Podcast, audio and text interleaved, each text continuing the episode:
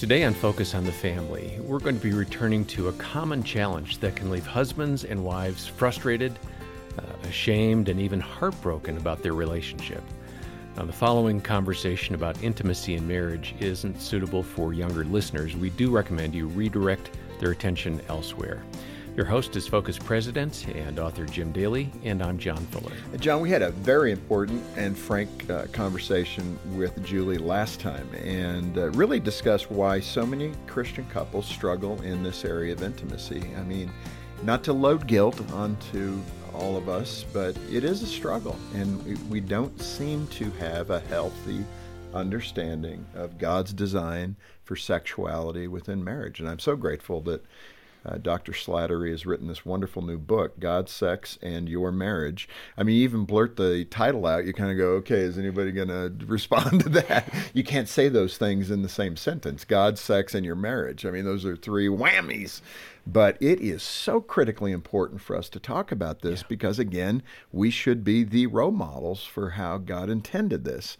And I'm looking forward to the conversation. If you missed the conversation last time, uh, go to the website. Uh, you can download the Focus app for your smartphone, and mm-hmm. that way you got the whole inventory of radio programs you can listen to. So I'd encourage you to listen to the conversation last time as we talk about this topic again today. And for our YouTube viewers, uh, just go back and find uh, the previous conversation uh, right there so you can watch it. Do contact us if we can offer any advice, insights, or follow up uh, with regard to what Dr. Slattery shared last time, and to get your copy of the book, God, Sex, and Your Marriage. Our number is 800, the letter A, and the word family, uh, or stop by the show notes for the link. Juli, it's great to have you back. Thanks for having me. Always good to be with you. Yeah, it's fun. It's uh, fun to catch up with yeah. you, and Mike's in the audience, so mm-hmm. everything you say has to be true. That's right. He's uh, he's doing an audit even he's as nodding we speak. up mm-hmm. and down or back and forth. I don't know, but it's so much fun. Last time we talked about uh, covenant love, which is mm-hmm. a great reminder of what God intended. So, for those that missed last time, why don't we just start there? Quick mm-hmm. recap on what covenant love is. Mm-hmm. So, covenant love is best contrasted to a contract, which is how we usually think about marriage, how we think about friendship. As long as this is working for me, we're good. Yeah, kind of if yeah. then proposals. Yeah. If you meet my needs, right. then and the I feel contract like, works. I feel like in Christian marriage, like we have long suffering contracts. So we'll put up with a lot more than we will with our friends but there's still a limit. And we apply that to sexuality as well. Mm-hmm. So as long as my needs are getting met, I'll be long suffering for a season. But this is really about it being mutually beneficial. And if things get too difficult, then maybe we should consider getting out of this marriage. Well, and covenant love is really, hey, till death do us part. Yeah. Right? Until there's nothing that's going to break this bond, and we need to continually work on making things better for each of us, right? right. Yeah. Is that fair? It is. We talked last time about how the picture of healthy sexuality is God's covenant love. And even if you think of the words of Jesus and of God saying, I will never leave you or forsake you, nothing can separate me from your love. Imagine if a husband and wife said that to one another and they meant it. Yeah. That's the spirit of covenant. Yeah, that is really good. And that that is the concept. And that is why the Lord uses this area of marriage as the metaphor to his relationship with us. Mm-hmm. That yeah. faithfulness, even to the point of faithfulness, that's what this is about.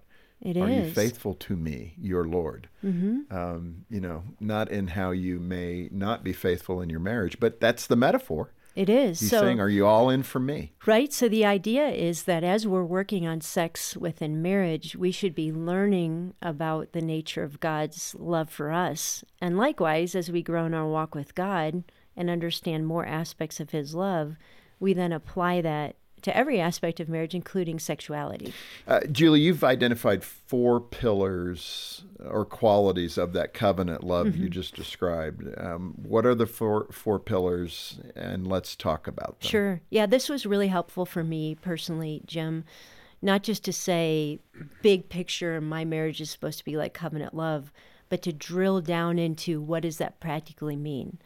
And as I look at the scripture and our journey with God, there are aspects of his covenant love that are really tangible and applicable uh-huh. to sexuality within marriage. So the four pillars are first of all faithfulness, that our relationship with God is built on a promise of faithfulness. That's the nature of that covenant. The second pillar is intimate knowing that the whole purpose of our covenant with God is that we might have deep fellowship with Him. So you don't just get married to follow the rules. The purpose of marriage, one of them, is that you grow in deep intimacy, and that's true of sexuality. The third pillar is sacrificial giving, that our relationship with God is even possible because of what He gave to us so sacrificially. And my love for Him is demonstrated in how I, I lay down my life for my Lord every day. That's what I'm called to do. Mm-hmm. And so, in the marriage relationship and sexual relationship, that's a component is how are we self giving? How are we sacrificial with each other? And then the fourth pillar, which is a beautiful one, is passionate celebration. If you've ever met a Christian who follows all the rules and is dutiful but has no joy, there's something wrong. Yeah. Uh, part of our intimacy with God should be celebration and thanksgiving, even in the difficult times. Mm. And that transfers over into sexual intimacy as well. Yeah. That a healthy sex life, because of those other three pillars, has reason to be celebratory and yeah. passionate. Let's dig into them. So, faithfulness, uh, mm-hmm. uh, you're saying, is kind of the core core. Describe how that fits into the intimacy of marriage, why faithfulness is so critical. Faithfulness is the foundation of everything else. So if you don't have faithfulness in your marriage, you can't have intimate knowing, sacrificial giving is going to be skewed, and passionate celebration is going to be short lived. Yeah. So faithfulness is the parameter. Like that's key. One thing I've realized is that your character is the most important thing about your sex life. Uh. If you don't have character, you can't build a long term satisfying sex life. So that's, yeah. you know, I feel like sometimes we want to just say, oh, faithfulness is for some couples that struggle with this. No, every married person needs to grow in faithfulness. And it's not just about, I won't cheat on my spouse. Faithfulness means I'm going to be a safe person for you. You can trust me. Mm-hmm. My character is reliable and trustworthy. And it plays out in a lot of different ways. Yeah, that is so good. In fact, uh, in the book, you talked about you and Mike struggling in the early part of your marriage. And Mike said something to you, I think on your honeymoon. Yes, When you did. were struggling right from the get go. Um, what did he say, and why did that mean so much to you? So we started off our honeymoon and were unable to consummate our marriage because of physical pain on my part. And so we went a few days like this, mm-hmm. and we were both so disappointed. And at that point, I think starting to sort of turn against each other, like, this is your fault. No, this is your fault. Like, you know how that happens mm-hmm. when you're hurt and disappointed.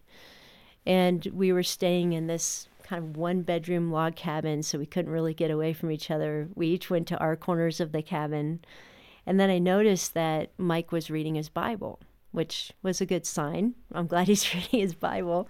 I don't think I was reading mine. But he came over to me after a little while and he just said, You know, Juli, I know this is disappointing. I'm disappointed too. But I just want you to know I'm not going anywhere. Uh, we have our whole lives to figure this out. And that was so significant to me because he was putting a huge brick in the foundation of faithfulness in our marriage. He was making me feel safe and that he wasn't angry with me. He wasn't blaming me, that he was looking towards the future. Mm-hmm. And so mm-hmm. when we talk about faithfulness, the issues of pornography and infidelity are huge. But I think we also can't neglect that faithfulness is about the person I am. And am I becoming a safe and trustworthy person? Yeah. Uh, Intimate knowing is the second pillar. Uh, you describe in the book the Old Testament Hebrew word yada. Mm-hmm. Describe what yada is and w- why that caught your attention. So, yada is the Hebrew word that is often used to describe sexual intimacy between a husband and wife.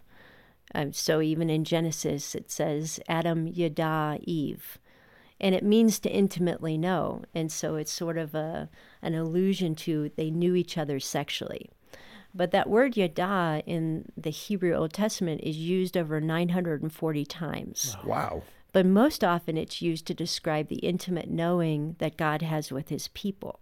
So in Psalm 139, when David says, uh, You know, you know me, You know, the word is on my tongue before I speak it. He's using that word yada over and over again. How how wonderful are your works. I yada that full well. Really the deepest intimacy. Right. Or when Yeah. Moses is saying, I want to see your glory, he uses that word yada. God, I want to know your glory like a husband knows a wife. Huh. And so if you were reading the Old Testament in Hebrew, which I don't know much Hebrew, but I know this word, you would be reminded continually that the deepest intimacy of a husband and wife is a reflection of the deep intimacy God wants to have with his covenant people. I mean that even to know that it was used so many times, Mm-hmm. you know, and that's what again we don't want to recognize these parallels for some Yeah. reason that God is saying, "I want to know you like you know your spouse, Right. Mm-hmm. Physically." I mean, it's like wow, okay, that's where you bring that all into the sacred. Um, I was intrigued by something else you mentioned in the book uh, that for many couples, sex is nothing more than a what you called a sanctified hookup. Uh, Yeah. You describe what you meant there and how Christian couples may be missing Hmm. the greater value if it's just a physical thing. Yeah, boy, I think this is true of a lot of couples. Uh, because if you even think of the paradigm that we we enter into marriage with, it's I have these lusts, I have these passions. Finally, I have a place to channel them. God has given me a husband or a wife, and so it becomes about our bodies having a physical exchange that we negotiate and we're checking the box. And this is why compatibility feels like it has so much pressure in the average marriage. Hmm. I got married to have these needs met. Therefore, I, I expect that they be met. And we're just connecting physically without realizing that that's not intimacy. That's Right. just being sexually active.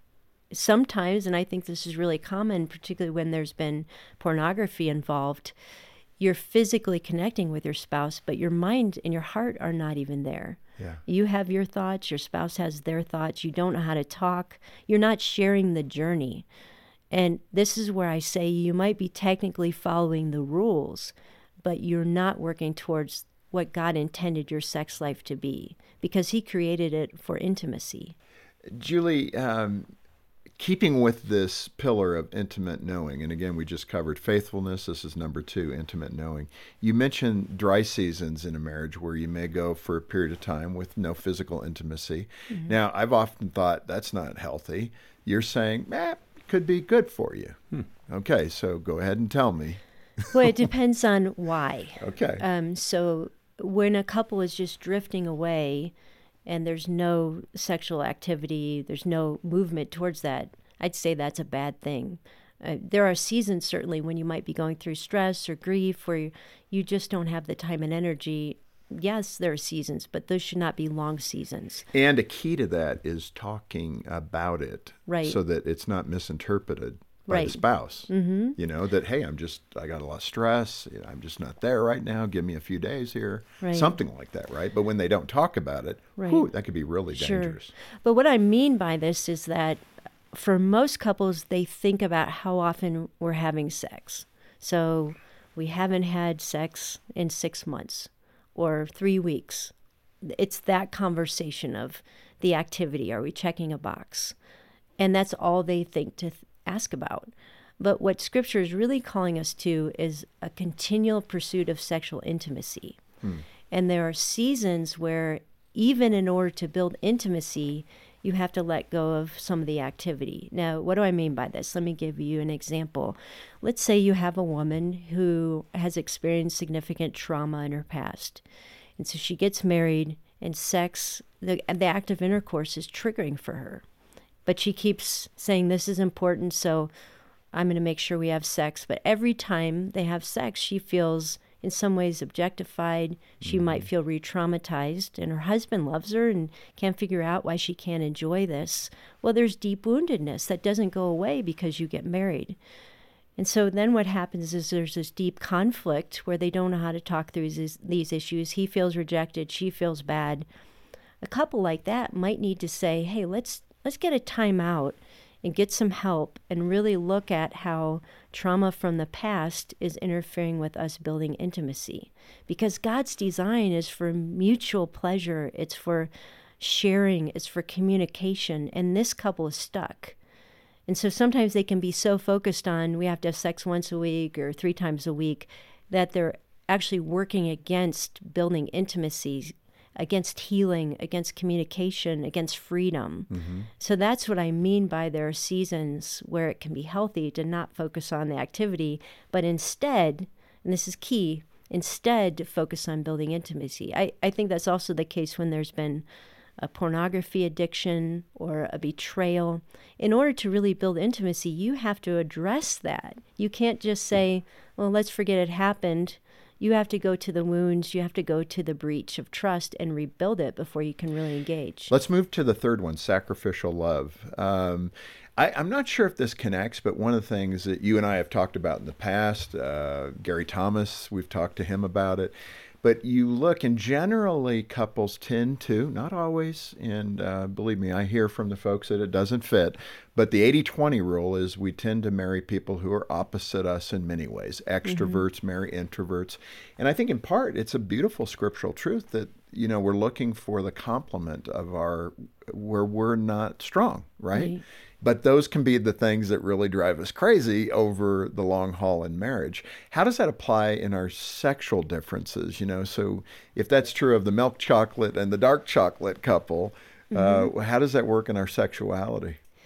Well, it's a reality that most of us are going to marry somebody with whom we're sexually incompatible and well that's encouraging yeah and i tell i tell christian singles that because they'll hmm. ask me you know why shouldn't we sleep together before we get married don't we want to know if we're compatible and i'm like hey let me just ruin it for you you will be incompatible yeah, you like, don't need to test yes it. like that's even if point. even when you're dating if you think you're compatible you get married and you married a very different person with a different approach to sexuality, with different hormones, with different body parts. Uh, and so there's a natural incompatibility built into marriage. When my husband and I were wrestling with some of this incompatibility in my marriage, there was a season where I was really frustrated. And, and I would say, I wanted to ask God, like, why would you give us this gift and then keep us from enjoying it because we're so incompatible? Uh, but he began to show me that actually some of that incompatibility is part of the gift. Mm. That that's part of the yeah. blessing.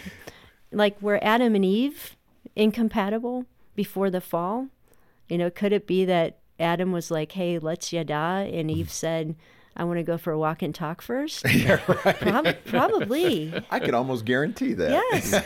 so if if that was before sin, then that must be part of God's good design. Mm-hmm. And it is part of God's good design because it means you can't be sexually fulfilled unless you learn to be unselfish. God wants us to love like he loves.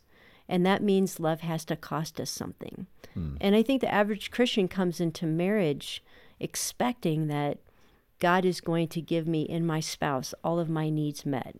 And they get angry, frustrated, disappointed when sexual love actually begins to cost them something. Yeah. You know, in this area, Juli, again, I'm going to be uh, kind of stereotypical, and I don't mean to offend anybody, but oftentimes a woman can build up a lot of angst here because it becomes duty. Mm-hmm. You know, my Christian duty. I don't enjoy it, or whatever the issue is, or you know, he wants it too frequently, and so I just do my dutiful thing.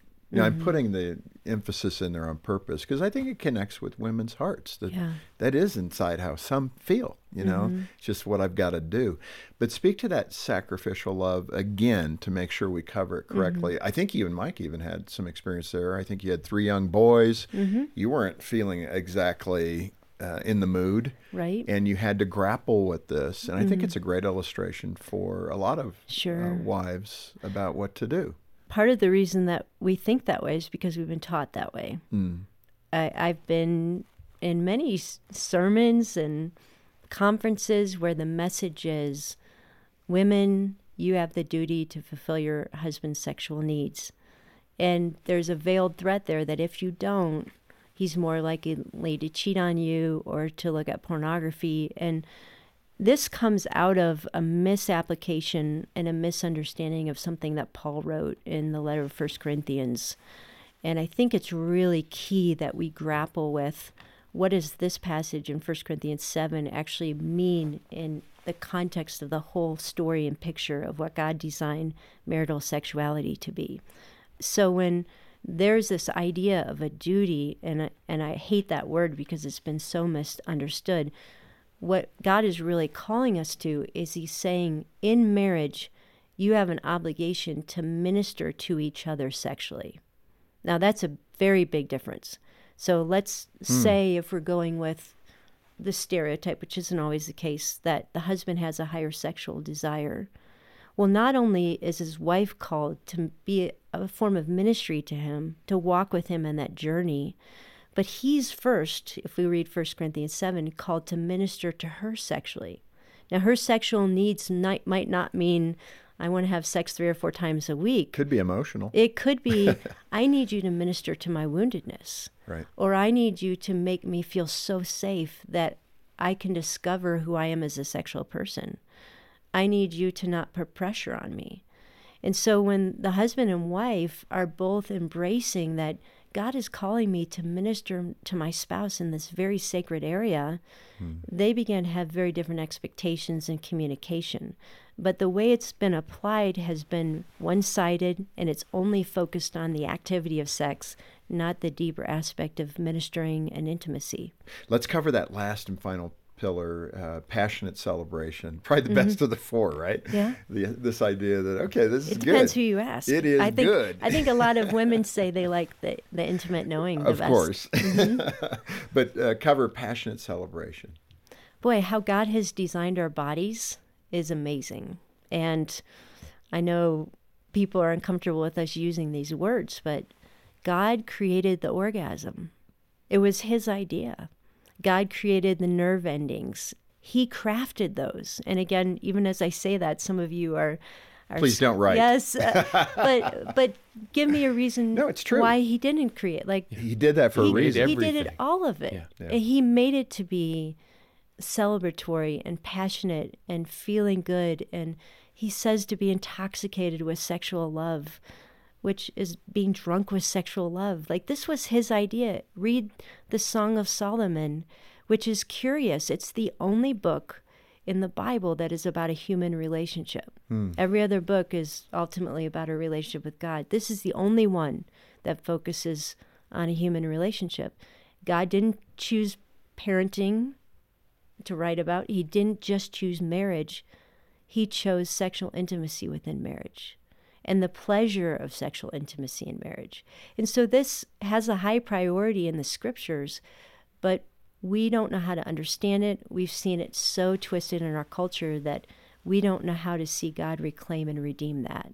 Yeah, and that's why we're here today. Yeah. You know, uh, Juli, I think as we close, obviously there's degrees of brokenness in this area of life. And generally, we're speaking to the couples that uh, maybe are just on autopilot. They're going through the motions, but it, it doesn't have the full understanding of what we've talked about to a degree, if a couple is in a, a, desperate situation, that's where they need to call us uh, mm-hmm. as a starting point to get counseling help, and we can refer people to counselors in their area and get even more help in that way. Uh, where there's greater brokenness, I guess mm-hmm. is the way to say it. So we want to encourage everybody. A wonderful place to start, of course, is with your book.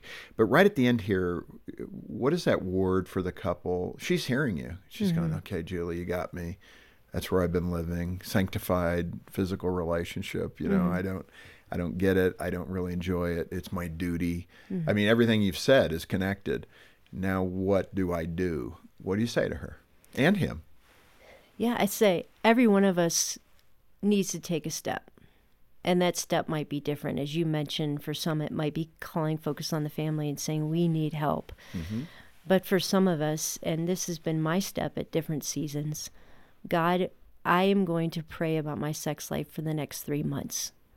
I'm going to be devoted to asking you to give me wisdom, hmm. to help me and my spouse communicate and connect and invite you into this space in my heart.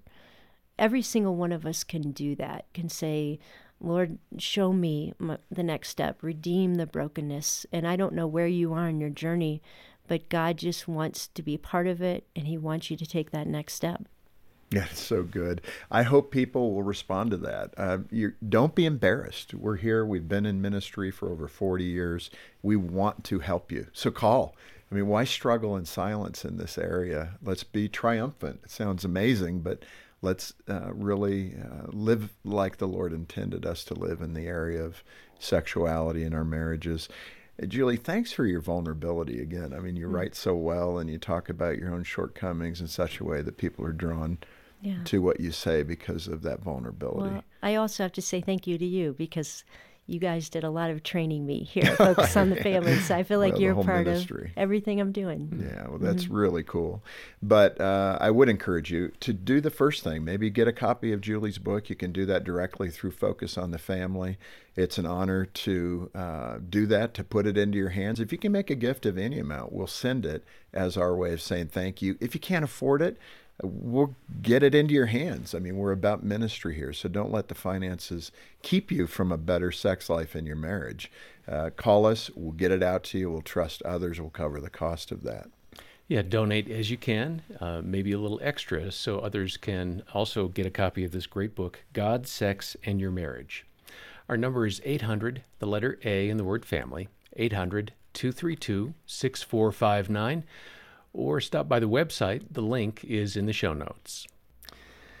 We hope you'll have a great weekend with your family and with your church family as well. And plan to join us on Monday for an insightful conversation with Drs. Henry Cloud and John Townsend about finding the balance between your marriage and your in laws. The spouse who's got the intrusive mother in law has got to have the talk and say, I love you guys, but I prefer my spouse, and she comes number one or he comes number one above you. And I've got to put them first. Mm. On behalf of Jim Daly and the entire team, thanks for listening to Focus on the Family. I'm John Fuller, inviting you back as we once more help you and your family thrive in Christ.